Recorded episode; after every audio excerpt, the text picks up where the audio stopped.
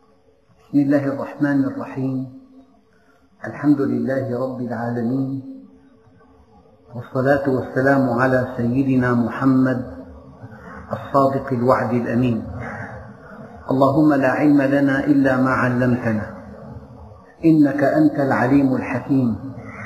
اللهم علمنا ما ينفعنا وانفعنا بما علمتنا وزدنا علما. وأرنا الحق حقا وارزقنا اتباعه وأرنا الباطل باطلا وارزقنا اجتنابه واجعلنا ممن يستمعون القول فيتبعون أحسنه وأدخلنا برحمتك في عبادك الصالحين. اللهم أخرجنا من ظلمات الجهل والوهم إلى أنوار المعرفة والعلم ومن وحول الشهوات إلى جنات القربات. مع الدرس الخامس والعشرين من دروس سورة الأنعام ومع الآية الثالثة والسبعين وهي قوله تعالى بسم الله الرحمن الرحيم وهو الذي خلق السماوات والأرض بالحق ويوم يقول كن فيكون قوله الحق وله الملك يوم ينفخ في الصور عالم الغيب والشهادة وهو الحكيم الخبير. أيها الإخوة الكلمة المفصلية في الآية كلمة بالحق. ما الحق؟ خلق السماوات والأرض بالحق. أي أن الحق لابس خلق السماوات والأرض. فكل ما في السماوات والأرض خلق بالحق. الحق الشيء الثابت والباطل الشيء الزائل. إن الباطل كان زهوقا. الحق الشيء الهادف والباطل الشيء العابث للتقريب مثل للتقريب. قد ينشأ سيرك في بلدة ما. يقوم على أساس خيمة. ويبقى أسابيع. ثم يرتحل. الهدف ليس علميا ولا تثقيفيا وما في هدف كبير. تكوين قادة للأمة من خلال السيرك مثلا. شيء عابث ألعاب بالهوانية حيوانات ضخمة عملاقة. أعمال تفوق طاقة البشر الإنسان الطبيعي. لذلك أما إنشاء جامعة حينما تبنى الجامعة تبنى لتبقى. يراعى في بنائها الدوام والاستمرار. وحينما تنشأ الجامعة تنشأ لتخرج قادة للأمة. ففي شيء ثابت ومستمر وفي شيء طارئ في شيء هادف وفي شيء عابث. فالله سبحانه وتعالى خلق السماوات والأرض بالحق. وهو الحق هو أزلي أبدي. إلا من رحم ربك ولذلك خلقهم. الله عز وجل أزلي أبدي. ليس قبله شيء ولا بعده شيء. وهو فوق كل شيء. وعلم ما كان وعلم ما يكون وعلم ما سيكون وعلم ما لم يكن لو كان كيف كان يكون. هو الحق. الآن خلق الخلق ليسعدهم في هدف من خلق البشر كبير جدا. خلقهم لجنة عرضها السماوات والأرض. فيها ما لا عين رأت ولا أذن سمعت ولا خطر على قلب بشر. فكل شيء في الكون خلق بالحق. خلق ليبقى وخلق ليسعد. والذي أراد البقاء والسعادة هو الله. إذا الله حق أيضا. أيها الإخوة يعني حينما أقول أرقام كثيرة جدا تتحدث عن عدد المجرات بدءا من مليون مليون مجرة إلى 230 ألف مليار مجرة. أحدث رقم اطلعت عليه بموسوعة علمية. 230 ألف مليار مجرة. وهذه المجرات فيها مليارات الكواكب والنجوم والشموس والمذنبات. فهذا الكون العظيم خلق كي نتعرف من خلاله إلى الله. الإنسان إذا مخلوق خلقه الله ليسعده. لكن هذه السعادة الكبرى التي أعدها للإنسان تحتاج إلى حياة دنيا فيها يدفع ثمن هذه الآخرة. أحيانا لو أنك أردت أن تصب على نبات صغير ماء كثيرا يسحق الماء. فالماء الذي ينبغي أن يصب على النبات ينبغي ألا يتناسب مع كرمك بل ينبغي أن يتناسب مع قوة احتمال النبات. فالإنسان يأتي في الدنيا ليختار معرفة الله وطاعته والعمل في سبيله حتى يهيأ في الآخرة لتحمل التجليات الإلهية. يعني الإنسان هو المخلوق الأول والمخلوق المكرم الذي خلق لجنة عرضها السماوات والأرض وهو الذي خلق السماوات والأرض بالحق. أخواننا الكرام يعني بعض الأمثلة التي تؤيد كلمة الحق. إن الله يمسك السماوات والأرض أن تزولا الزوال في الآية معناه الانحراف. فالأرض تدور حول الشمس. من مئات ألوف ملايين السنين. وهذا المسار مغلق. وسرعتها ثابتة. وأدق ساعة في الأرض تضبط على حركة النجوم. الأرض مسارها إهليلجي بيضوي والشكل البيضوي له بعدان أصغر وأكبر والذي يحكم علاقة النجوم ببعضها بعضا قانون الجاذبية والكتلة الأكبر تجذب الكتلة الأصغر فالجذب يتناسب مع حجم الكتلة ومع مربع المسافة بين الكتلتين. فالأرض حينما تمشي على مسار بيضوي مغلق حول الشمس إن اقتربت من القطر الأصغر ازدادت قوة الجذب. فالاحتمال كبير جدا أن تنجذب الأرض إلى الشمس فإذا دخلت في جوف الشمس والحرارة في المركز عشرين مليون درجة تبخرت الأرض في ثانية واحدة. فلئلا تزول الأرض بمعنى لئلا تنحرف الأرض عن مسارها فتنجذب إلى الشمس وتتبخر وتنتهي.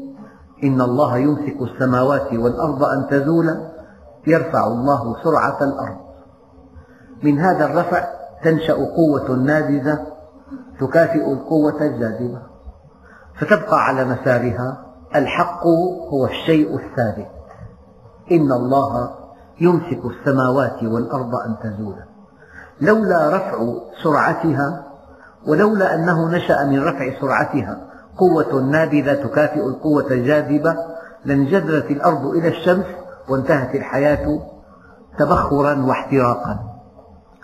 لكن حينما تصل الأرض إلى القطر الأطول وسرعتها سريعة كما قلت قبل قليل والجاذبية تضعف والسرعة العالية ينشأ معها قوة نابذة فاحتمال أن تتفلت الأرض من مسارها حول الشمس احتمال كبير ما الذي يحصل؟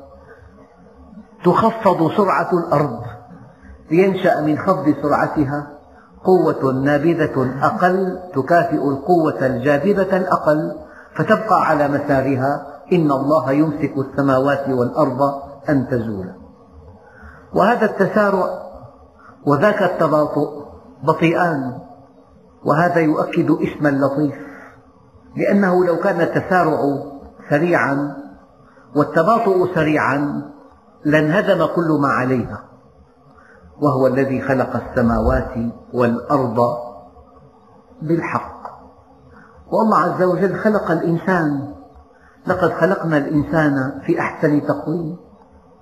والحديث عن دماغ الإنسان وعن شعر الإنسان وعن عينيه وعن أذنيه وعن لسانه وعن حاسة الشم وعن حاسة النطق وعن جهاز الهضم وعن جهاز الدوران وعن جهاز التصفية وعن العضلات وعن العظام وعن الجلد وعن الأجهزة المتنوعة فيه كجهاز المناعة المكتسب وعن الغدد الصماء وعن وعن إلى ما لا ينتهي. أحيانا يعقد مؤتمر يحضره آلاف الأطباء وتلقى في المؤتمر مئات المحاضرات حول القلب فقط. حول الاكتشافات التي توصل العلماء إليها في شأن القلب وفي العينين وفي حاسة السمع وفي جهاز الهضم. القضية حول الإنسان قضية معجزة. ولكن الله عز وجل يقول لخلق السماوات والأرض أكبر من خلق الناس. يعني في آيات باهرات في خلق السماوات والأرض تفوق عظمة هذا الإنسان المخلوق الأول. كما قال الله عز وجل لخلق السماوات والأرض أكبر من خلق الناس. أيها الإخوة يعني كتعليق في عنا بالفيزياء ظاهرة اسمها الاستطراق. لو أتيت بأنابيب متعددة الأشكال والأقطار والحجوم والأنواع لكنها متصلة ببعضها البعض. وصببت فيها الماء لرأيت الماء في مستوى واحد في كل هذه الأنواع من الأواني. أنبوب رفيع أنبوب سخين أنبوب متعرج أنبوب حلزوني أنبوب بيضوي أنبوب أسطواني. كل هذه الأنابيب على اختلاف أشكالها وأنواعها. وسعتها وأقطارها تجد أن الماء في مستوى واحد. هذه الظاهرة تسمى في الفيزياء ظاهرة الاستطراق. قال بعض العلماء هناك استطراق حراري. لو أتيت بقطعة حديد حامية جدا وضعتها في الماء بعد حين الحرارة الزائدة في الحديد تنتقل إلى الماء فالماء ترتفع حرارته والحديد تنخفض حرارته. الماء ترتفع حرارته والحديد تنخفض حرارته. هذا اسمه استطراق حراري. يعني شيء طبيعي جدا. الإنسان حينما يعرق العرق جهاز تكييف عالي المستوى في الإنسان. هذا الماء يتبخر بفعل الحرارة فيمتص الحرارة التي في جلد الإنسان. إلا أن الإنسان يتميز بشيء آخر. يعني إنسان واقف على خط الاستواء حرارته 37 وإنسان واقف في القطب الشمالي أو الجنوبي حرارته 37 ثبات الحرارة في الإنسان دليل استثناء من هذا الاستطراق الحراري.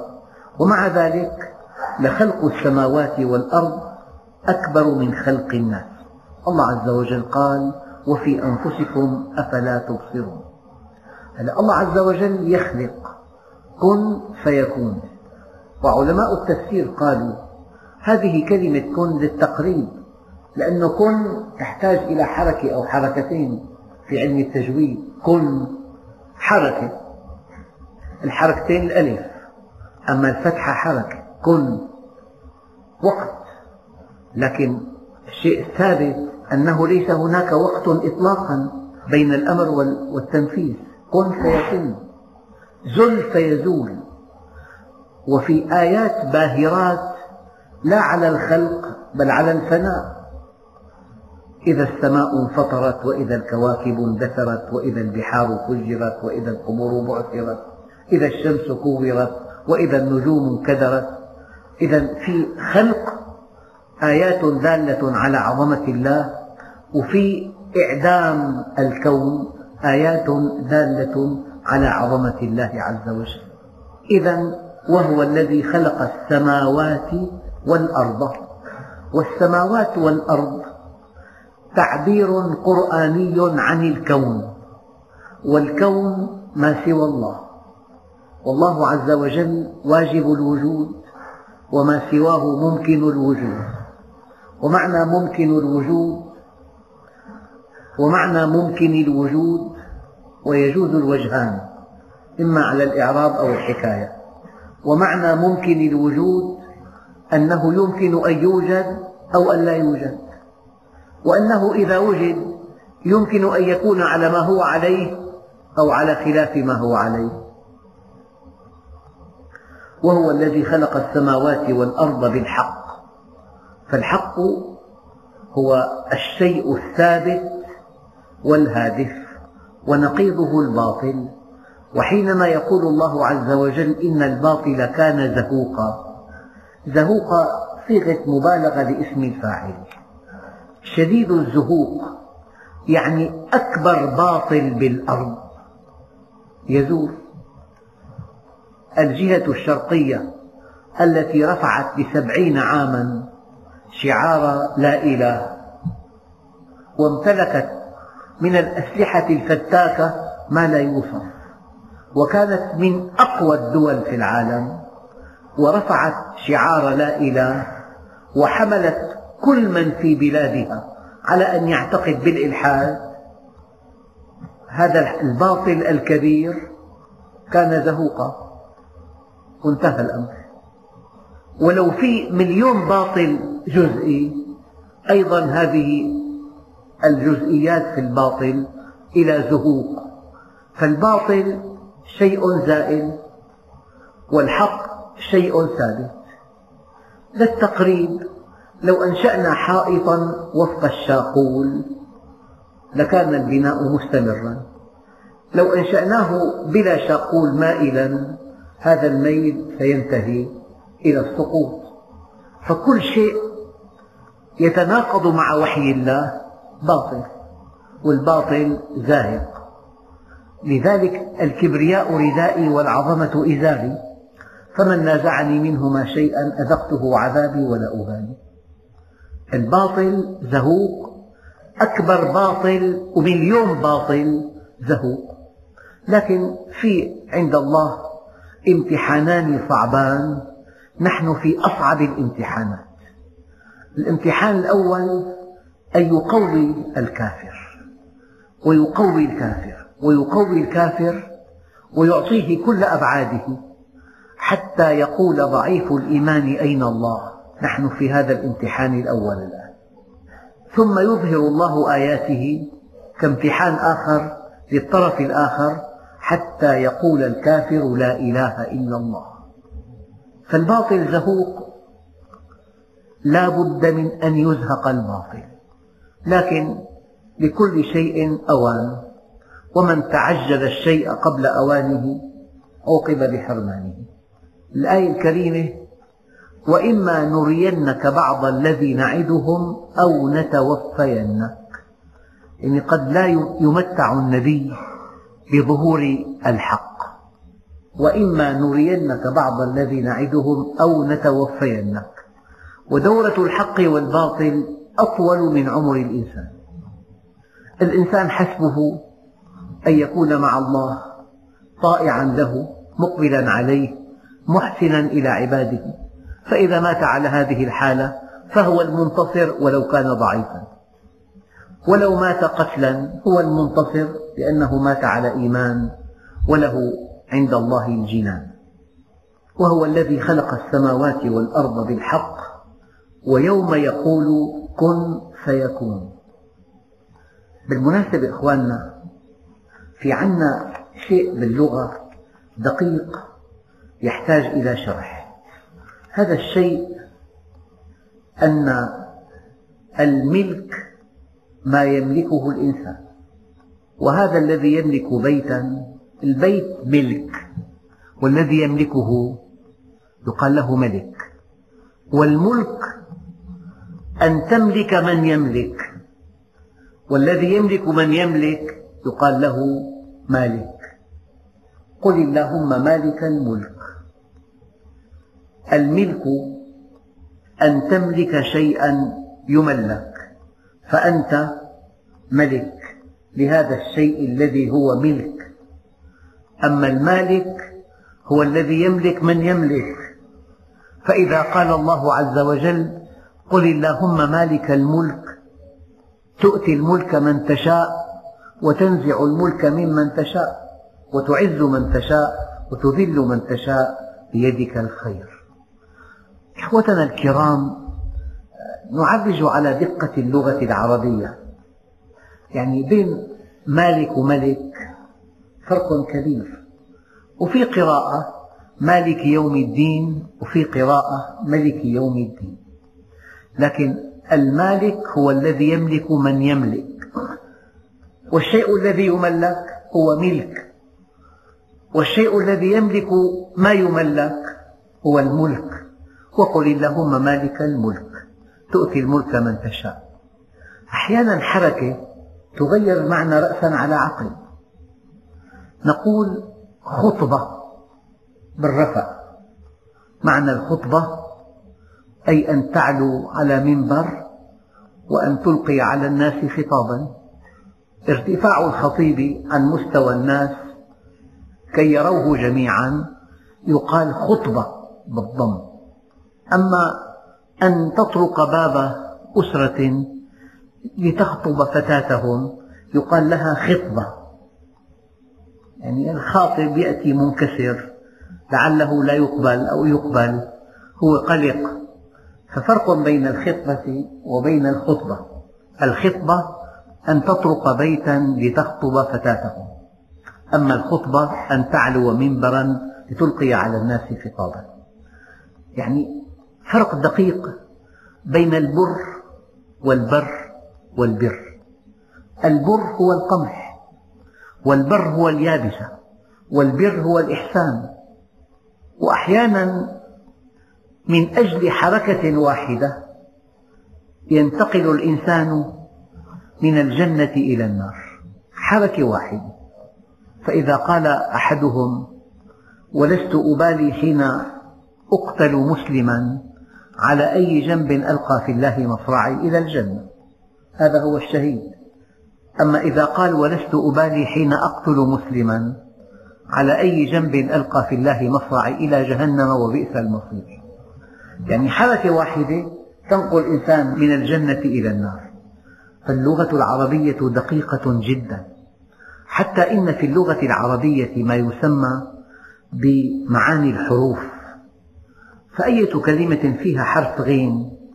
فيها معنى الاستتار. غاب غرب غرق غيبة. وأي كلمة فيها الراء فيها معنى التتالي. جر مر كر فر وأي كلمة فيها قاف فيها معنى الاصطدام طرق لصق أما الغريق أولا يختفي عن الأنظار وضعت الغين. يتتالى سقوطه وضعت الراء. يرتطم بالقاع وضعت القاف اللغة العربية أيها الإخوة بشهادة أعداء المسلمين هي اللغة الأولى في العالم ولكن ضعف العرب انعكس على لغتهم فأصبحت لغة من الدرجة الثانية. بينما من حيث التصريف هي اللغة الأولى في العالم. من منا يصدق أيها الإخوة أن الفعل الثلاثي في اللغة العربية كعلم له ستة تقاليد يعني علم ولمع وملع وعمل.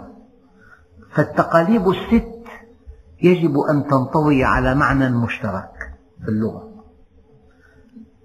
ثم أن الأسرة عندنا كبيرة جدا. في عندنا فعل ماض فعل مضارع فعل أمر.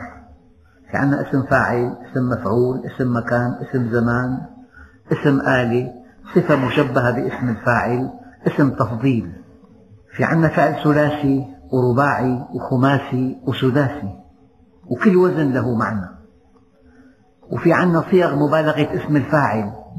في عندنا أسرة تتألف من عشرات بل بضع عشرات الكلمات تنتمي إلى جد واحد. كتب. الطاولة مكتب. وهذا الذي نقرأ منه كتاب وأن تكتب على ورقة كاتب. أما باللغة الأخرى كتب write والطاولة table والكتاب book من ثلاث اشتقاقات. أما في لغتنا كل كلمة لها عدد كبير جدا من الاشتقاقات.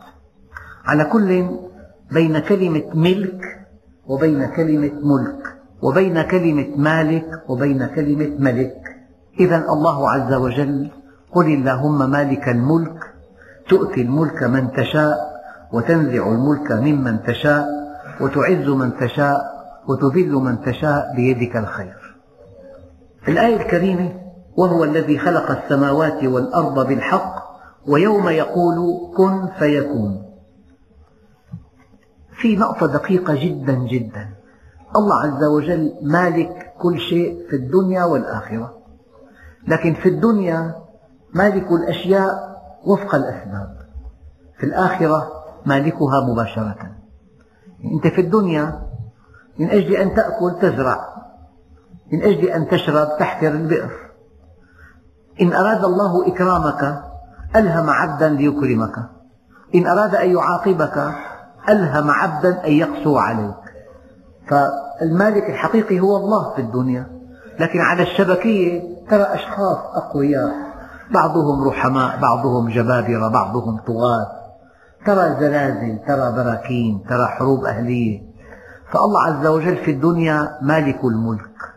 لكن عن طريق الأسباب الله يعطي بسبب ويأخذ بسبب. لكن في الآخرة ما في أسباب. عطاء مباشر وعقاب مباشر. ويوم يقول كن فيكون قوله الحق. قوله الحق كل شيء أراده الله وقع.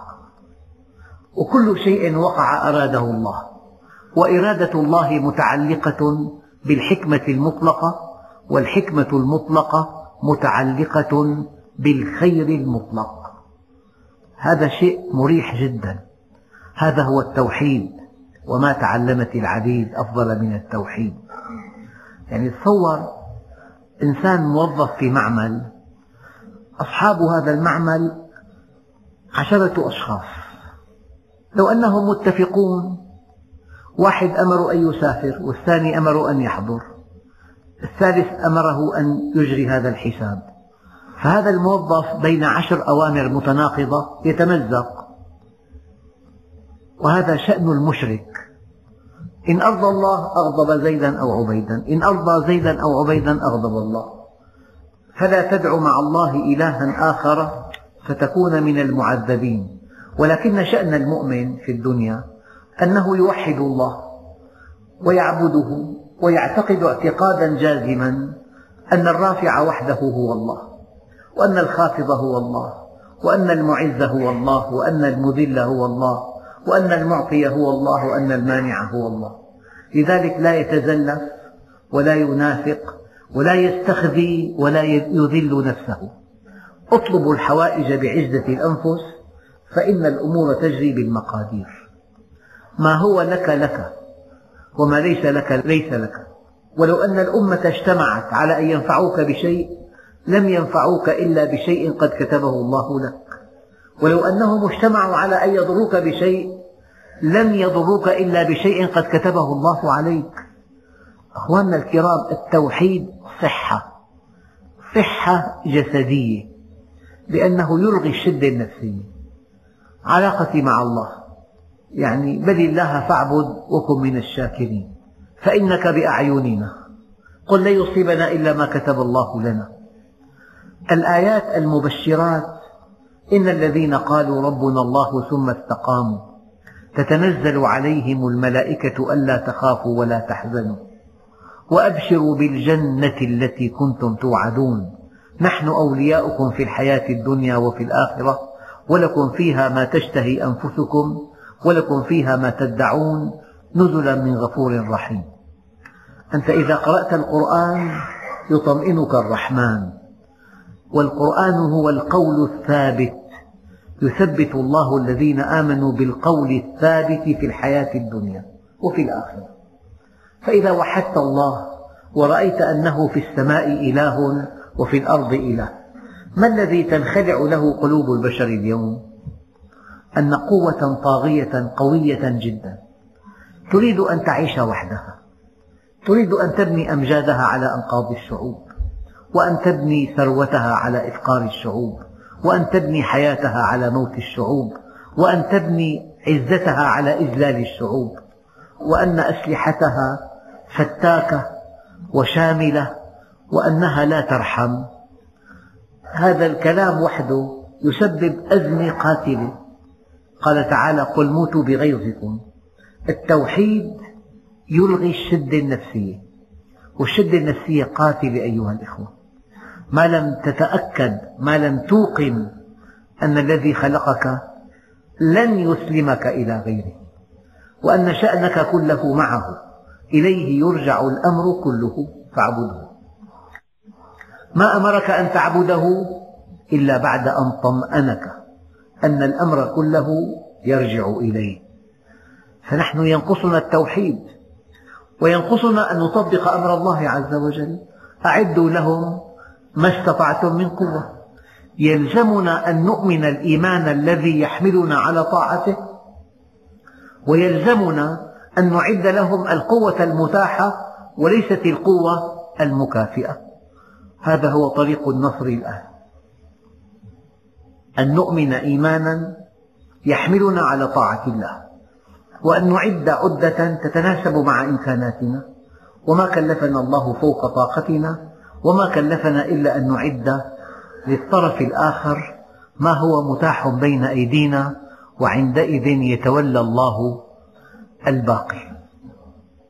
ويوم يقول كن فيكون زل فيزول قوله الحق. في مليار قول الآن في أقوال وفي نظريات وفي تحليلات. وفي تخيلات وفي تخرصات وفي ترهات وفي العالم يضج بالمقولات. لكن القول الحق هو قول الله عز وجل.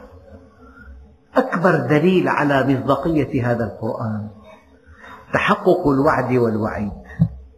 أكبر دليل على مصداقية القرآن تحقق الوعد والوعيد. فالذي وعد الله به يتحقق. رغم أنف كل البشر. والذي توعد به يتحقق رغم أنف كل البشر. يعني كما تعلمون دولة عظمى تتحكم بالعالم. لما اصطدم لوحان من القاعدة الصخرية في الأرض لوح آسيا ولوح أقيانوسيا اقتربا واصطدما. هذا الاصطدام شكل قوة تفجيرية تكافئ مليون قنبلة ذرية. في تسونامي قبل ستة أشهر تقريبا هذا الاصطدام ولد ضغطا شكل موجا مشى بسرعة مئة كيلومتر في الساعة فقطع مسافة 1600 كيلومتر ب 16 ساعة وسرعته عالية جدا. وصل إلى شواطئ الهند بسرعة 70 كيلومتر. الموج قادر أن يحمل صخرة وزنها 20 طن يلقيها إلى مسافة بعيدة. وهذا الماء الهائج ما ترك شيئا. مدن بأكملة قرى بأكملة. الحصيلة تقريبا ثلاثمائة ألف. وخمس ملايين مشرد. أما الذين كانوا على الشواطئ هم نخبة أغنياء العالم. بلغ عدد القتلى منهم تقريبا خمسة وعشرين ألف. وكانوا في منتجعات من فئة العشر نجوم. ولقد أراهم الله النجوم ظهرا في هذه المنتجعات. هذا الموج يعطينا فكرة عن عظمة الله عز وجل. يعني بثواني مليون قنبلة ذرية والزلازل التي ترونها في كل مكان فهي دليل قوة الله عز وجل فلذلك المؤمن لا يرى إلا الله. وله الملك يوم ينفخ في الصور. طبعا في آية قرآنية يقول الله عز وجل ألا إلى الله تصير الأمور. قد يسأل سائل بيد من كانت؟ ثم صارت إليه. الحقيقة هي بيد الله كانت. لكن بيد الله عن طريق الأسباب في الدنيا. بيد الله من دون أسباب يوم القيامة. يعني الله عز وجل يخلق طفل عن طريق أمه وأبيه. شاب وشابة يتزوجان ينجبان طفلا. فهذا الطفل من خلقه؟ الله جل جلاله. ولكن عن طريق زواج أبيه بأمه. وهذا الماء عن طريق السحاب المسخر في السماء وعن طريق الأمطار وهذا النبات عن طريق البذور. فالله عز وجل مالك الملك في الدنيا عن طريق الأسباب هو مسبب الأسباب. ويسألونك عن ذي القرنين قل سأتلو عليكم منه ذكرا إنا مكنا له في الأرض وآتيناه من كل شيء سببا فأتبع سببا. وله الملك يوم ينفخ في الصور يعني يوم القيامة عالم الغيب والشهادة وهو الحكيم الخبير. عالم الغيب ما غاب عنا علم ما كان وعلم ما يكون وعلم ما سيكون وعلم ما لم يكن. لو كان كيف كان يكون؟ عالم الغيب وعالم الشهادة. أما نحن نرى من في المسجد لكن لا نرى من في مسجد آخر. فالمسجد الآخر غيب عنا بس غيب حاضر. ومن في مساجد حلب الآن غيب عنا ولكن غيب حاضر. في عنا غيب ماضي. وما كنت لديهم إذ يلقون أقلامهم أيهم يكفل مريم؟ في عنا غيب المستقبل. غيب المستقبل لا يعلمه إلا الله. قولا واحدا. قل لا أعلم الغيب ولو كنت أعلم الغيب لاستكثرت من الخير وما مسني السوء. نعم. وله الملك يوم ينفخ في الصور عالم الغيب والشهادة وهو الحكيم الخبير. يعني الحكيم الله عز وجل حكيم. ومعنى حكيم الذي وقع لو لم يقع لكان نقصا في حكمة الله. والذي وقع لو لم يقع لكان الله عز وجل ملوما يوم القيامة. مثلا لو أن أب عنده ابن والابن بالصف الخامس. هيك قال الابن هذه الكلمة من دون أن يعني ما يقول. قال له أريد ألا أدرس. قال له كما تريد. كلمة أجابه بكلمة واحدة. فهذا اليوم الثاني ترك الدراسة واستيقظ ظهرا ولعب مع أصدقائه المنقطعين عن الدراسة. وأمضى أوقاته في اللهو واللعب. فلما كبرت سنه أصبح بلا شهادة وبلا علم وبلا حرفة وبلا مصلحة. وفقير وغير متزوج وأصدقاؤه أطباء ومحامون ومهندسون. لهم بيوت وزوجات وأولاد. فتألم ألما لا حدود له. فقال لأبيه يوم قلت لك أريد ألا أدرس لم لم تضربني ضربا مبرحا؟ أنا لا أعرف. فيا ترى لو أن الأب منعه من هذا الطلب وعنفه وحمله على الدراسة لما كان الأب ملوما بعد أن كبر. طبعا هذا المثل تمهيد لآية دقيقة جدا. ولولا أن تصيبهم مصيبة بما قدمت أيديهم لقالوا يوم القيامة. ربنا لولا أرسلت إلينا رسولا فنتبع آياتك ونكون من الموقنين. الذي يقع الآن في العالم الإسلامي لو لم يقع لكان الله ملوما. يعني الناس يتمنوا أن يعيشوا على سجيتهم في بحبوحة وفي غنى وفي طعام وشراب. يستمتعون بالشهوات دون أن يحاسبوا. وبلع المصائب والفقر والقهر والحروب والتهديدات وضعف الدخل وندرة الأعمال والبطالة. وهذا الفساد العريض يحتاج إلى أموال طائلة. في مليون سؤال لكن حينما يصل الإنسان إلى يوم القيامة ويكشف الله له ما ساقه له من متاعب ومن مصائب من أجل أن يعيده إليه لذاب محبة لله عز وجل. ولولا أن تصيبهم مصيبة بما قدمت أيديهم لقالوا ربنا لولا أرسلت إلينا رسولا فنتبع آياتك من قبل أن نذل ونخزى في آية ثانية. في آية ونكون من الموقنين. إذا معنى الحكيم الذي وقع لو لم يقع لكان الله ملوما. إذا كل شيء وقع أراده الله وكل شيء أراده الله وقع وإرادته متعلقة بالحكمة المطلقة. الإنسان متى لا يكون حكيما؟ كإنسان أنا أقول لكم. لا يكون حكيما إذا جاءه ضغط لا يستطيع إيقافه فعمل عمل غير حكيم. نقول لك في ضغوط علي ضغوط لا أستطيع تحملها. ومتى يكون غير حكيم؟ إذا وقع تحت إغراء لا يحتمله. فبالضغط والإغراء لا يكون حكيما. أو بالجهل لا يكون حكيما. لو أنه مزارع وضع أربع أمثال آه، نسب السماد احترق الزرع كله. فعمله غير حكيم لأنه جاهل. ما عرف أن هذا السماد الكيماوي يحتاج إلى مقادير مدروسة ودقيقة. فالإنسان لا يكون حكيما في ثلاث حالات. إذا كان تحت ضغط شديد أو تحت إغراء شديد أو بسبب جهل فاضح. هل يمكن أن تنطبق هذه الصفات على الذات الإلهية؟ مستحيل. إذا كل شيء وقع أراده الله وكل شيء أراده الله وقع وإرادة الله متعلقة بالحكمة المطلقة وحكمته المطلقة متعلقة بالخير المطلق. قل اللهم مالك الملك تؤتي الملك من تشاء وتنزع الملك ممن تشاء وتعز من تشاء وتذل من تشاء بيدك الخير.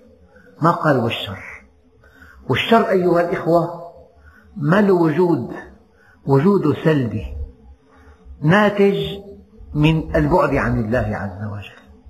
يعني نحن ما في عندنا مركبة يسوقها إنسان يقودها إنسان مخمور نزلت في الوادي وأصبحت بوضع لا يحتمل من التشوه.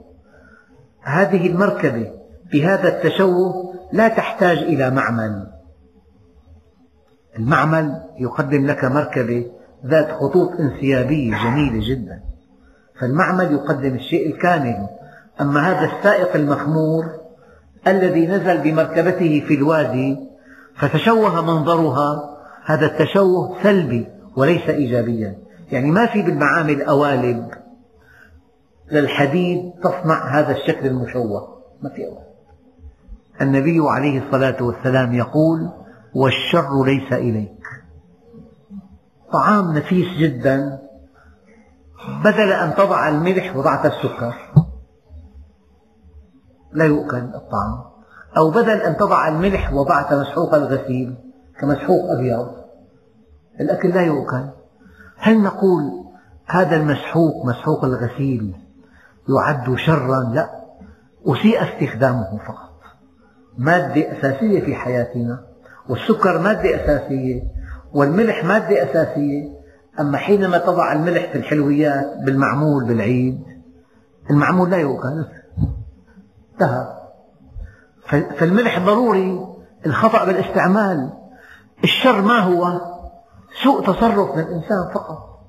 خلق الأنثى وخلق الذكر وأراد من الأنثى والذكر أن يتزاوجا. حتى تكون أسرة يسعد بها وتسعد به. تنجب له أولادا يملؤون البيت سعادة وهي مضمونة المستقبل عنده. وهو ضامن ولاءها وإخلاصها. فأصل التصميم ذكر وأنثى زائد زواج فقط. أما الزنا هذا مخالفة منهج الله عز وجل. فلما الفتاة تتجه نحو الزنا ما دام فيها مسحة جمال في عليها طلب. فإذا انتهى جمالها أصبحت ملقاة في الطريق كالفأرة الميتة. انظر إلى فتاة في سنها. وقد سلكت طريق الحق. لها أولاد ولها بنات ولها أصهار معززة مكرمة محترمة من زوجها وبناتها وأصهارها وأولادها. والشر ليس إليك. الشر سلبي. بل إن الشر المطلق لا وجود له في الكون. إن الشر المطلق يتناقض مع وجود الله. إما أن تؤمن بشر مطلق أو أن تؤمن بإله واحد أحد فرد صمد لم يلد ولم يولد. هذه المعاني تملأ القلب طمأنينة والدعاء اللطيف الرائع للنبي صلى الله عليه وسلم والشر ليس إليك. الشر من صنع أنفسنا. الشر أوضح مثل مركبة من أغلى الأنواع. يقودها إنسان مخمور نزل بها في الوادي. لذلك العقل هو المقود والشهوة هي المحرك والشرع هو الطريق. مهمة العقل أن يبقي المركبة بقوة اندفاعها على منهج الله عز وجل. يوم ينفخ في الصور عالم الغيب والشهادة. ما غاب عنا في الماضي أو الحاضر أو المستقبل وهو الحكيم الخبير. كل شيء وقع أراده الله.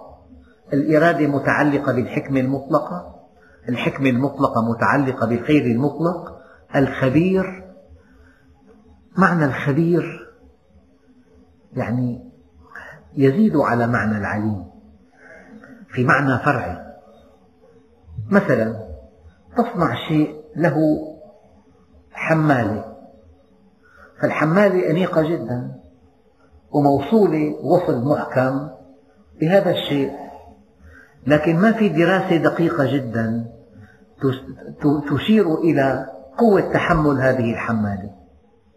فإذا ملأت هذه العلبة بحاجات ثقيلة وحملتها انفصلت الحمالة عن هذه العلبة نقول المسكة أنيقة وجميلة وألوانها متناسبة تثبيتها جيد لكن ما في دراسة دقيقة حول الوزن الذي يمكن أن يوضع في العلبة وبين قوة تماسك الحمالة مع العلبة. أما إنسان أحيانا يمسك ابنه من يده وبيحمله. يعني في دراسة دقيقة جدا يعني هي العضلات في الكتف قوة متانتها يمكن أن تحمل جسم الطفل بكامله. وأيام يكون أب غاضب من ابنه يحمله بعنف صار وزنه مضاعف.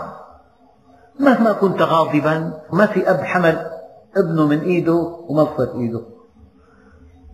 بصير معنا كثير بالشناتي. أما الابن ما بصير في دراسة دقيقة جدا كلمة خبير يعني على التطبيق. أيام العلم المجرد علم أما على التطبيق صار خبرة والحمد لله رب العالمين.